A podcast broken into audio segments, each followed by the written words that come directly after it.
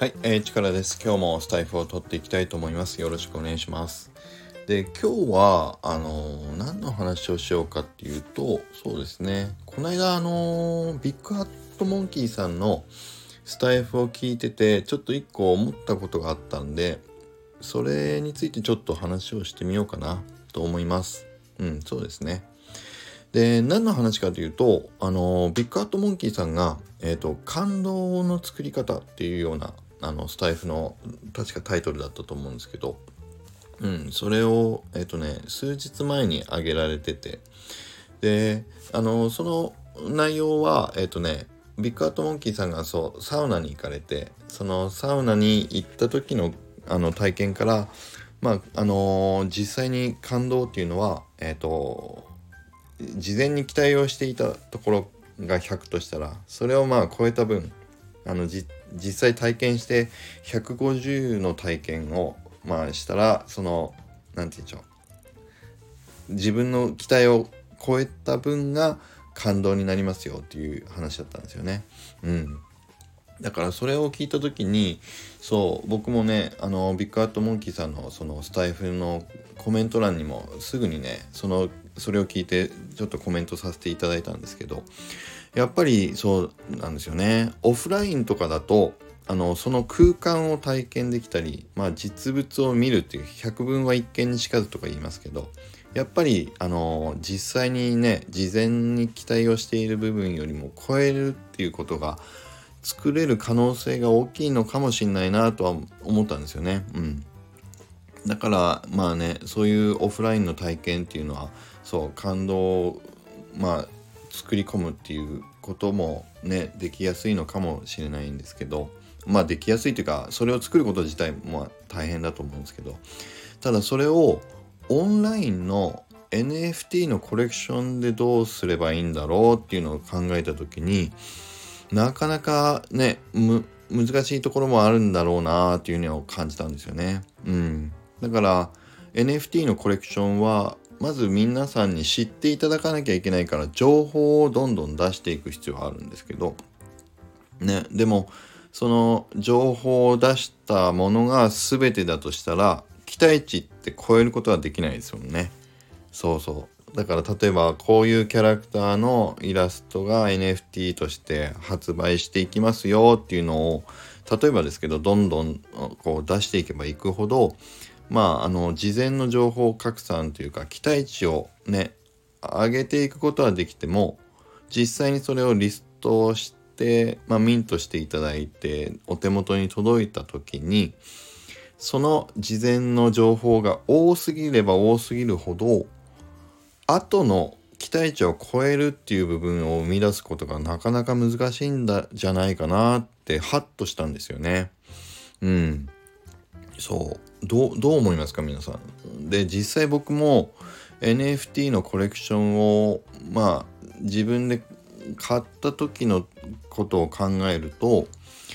事前に情報がなさすぎるものっていうのもやっぱりそういえばたくさんああるよなと思うんですよね。どんなイラストのデザインのものが NFT としてね、出てくるのかすらわからないけれどもなぜかミント日がもう直近でで洗うリスト配るよって言われるからとにかく駆け込んでみたものの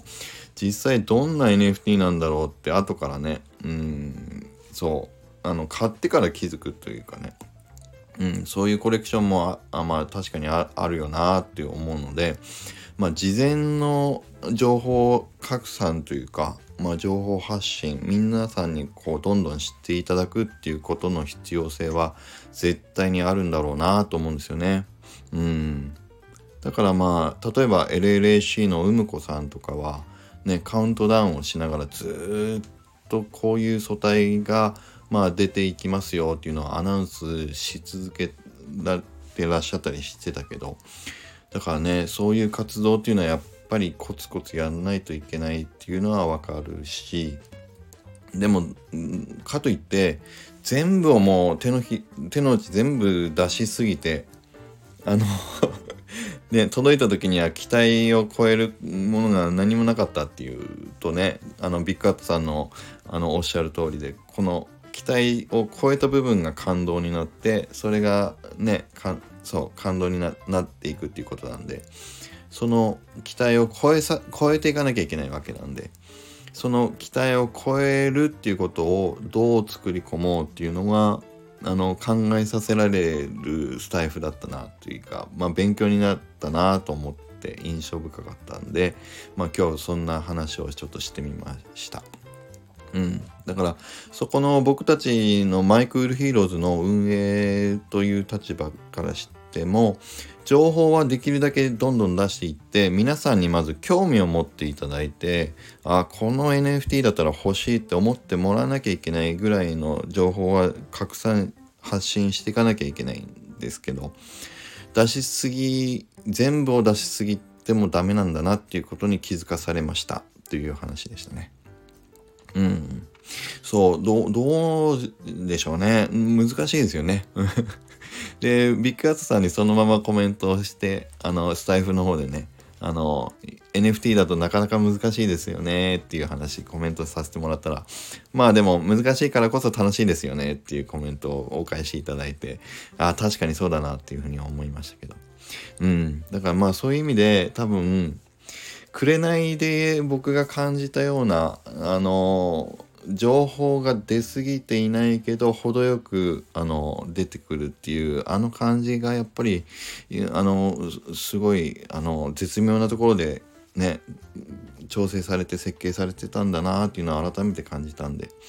やっぱりね勉強するところが多いなというふうには思いますね。うん